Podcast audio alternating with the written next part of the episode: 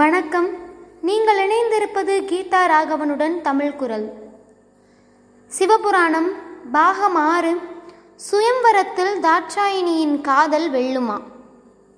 பிரஜாபதியான தட்சன் கூறிய கூற்றுகளை கேட்ட தாட்சாயினி என்ன செய்வதென்று அறியாமல் நின்றார். தான் ஏற்கனவே தன்னுடைய பதியை தேர்வு செய்துவிட்டதை தன் தந்தையிடம் கூறவும் முடியாமல், தந்தையின் ஆணையை மீறவும் முடியாமல், நிகழ்வது நிகழட்டும் என்று சிவனிடம் பெற்ற வரத்தினை எண்ணி மனதை அமைதியாக்கி தந்தையின் முன்பு தாட்சாயினி தேவி தன்னுடைய புன்முறுவலை பூத்தார்.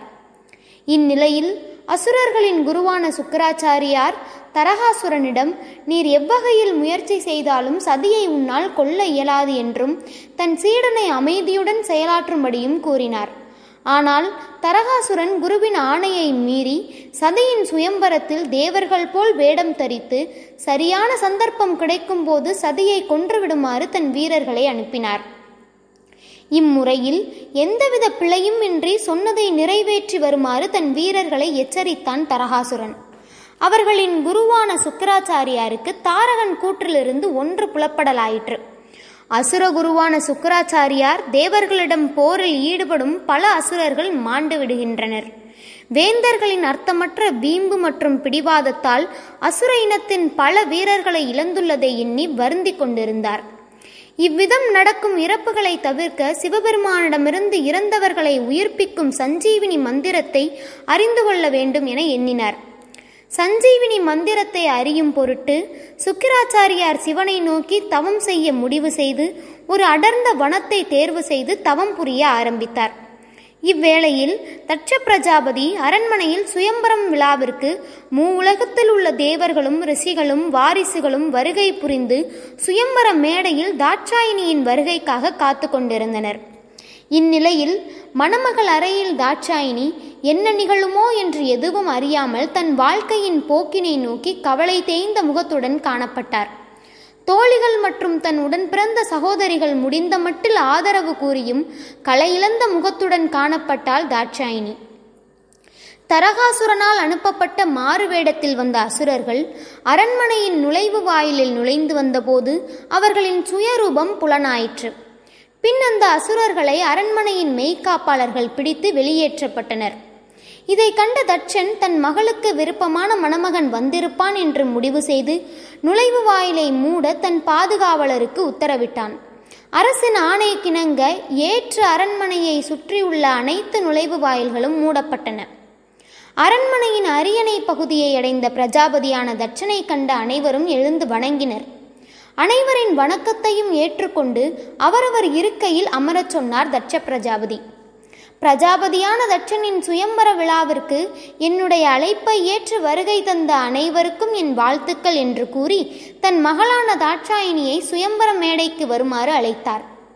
தன் பெற்ற மகள்களில் அதிக அன்பு கொண்ட செல்லமாகிய சதி என்று அழைக்கும் தாட்சாயினியை திருமண கோலத்தில் காண மிகுந்த ஆவல் கொண்டார். தன் தோழிகளுடன் கையில் மாலையுடன் திருமண கோலத்தில் தன் தந்தையின் ஆணையை ஏற்று தன் மனதில் கொண்ட மையலை மறைத்து சபையில் கூடிய அனைவரின் முன்னிலையில் மகிழ்வில்லாத புன்முறுவலுடன் தாட்சாயினி தேவி வந்தார்.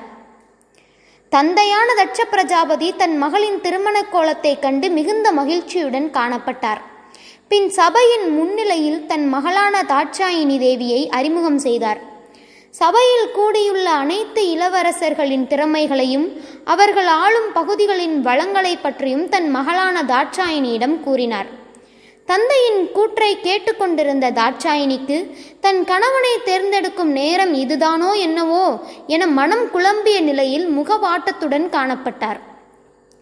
அங்கு வந்த அனைவரின் விவரங்களையும் கூறி முடித்தவுடன் தன் மகளான தாட்சாயினியிடம், மகளே, உனக்கு பிடித்த கணவனை இங்கு வந்துள்ள இளவரசர்களில் தேர்வு செய்து கொள்வாயாக என கூறினார் தட்ச பிரஜாபதி. தந்தையின் வார்த்தைக்கு மதிப்பு கொடுத்து சபையின் மையத்தில் இருந்த மேடையில் ஏறி அங்கு வந்த இளவரசர்களை பார்த்து கொண்டிருந்தார்.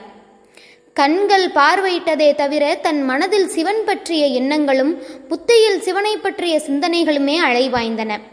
சிவனிடமிருந்து ஒரு சில நிலைவுகளால் மனதில் பற்றற்ற நிலையில் இருந்தார் தாட்சாயினி. இக்கணம் சிவன் கண்முன் தோன்றினால் அவரிடம் செல்ல மனம் துடித்தது. சிவன் தன்னை மணப்பதாக கூறி வரம் அளித்தார். ஆனால் அவர் இன்னும் வரவில்லையே என எண்ணும் தருவாயில் இவர்களின் பிரிவை இதுவரை அமைதியுடன் கண்டு வந்த இயற்கை இனியும் பொறுக்க முடியாமல் அன்னையின் மனக்குறையை எம்பெருமான் சிவபெருமானிடம் கூறியதோ அக்கணத்தில் வெண்ணிற புகை அரண்மனை முழுக்க பரவிற்று. இந்த வெண்ணிற புகையின் மையத்தில் சூலாயுதத்துடன் பிறை சூடிய சிவபெருமான் உதயமானார். சிவபெருமானின் திருவிளையாடல்கள் தொடரும்.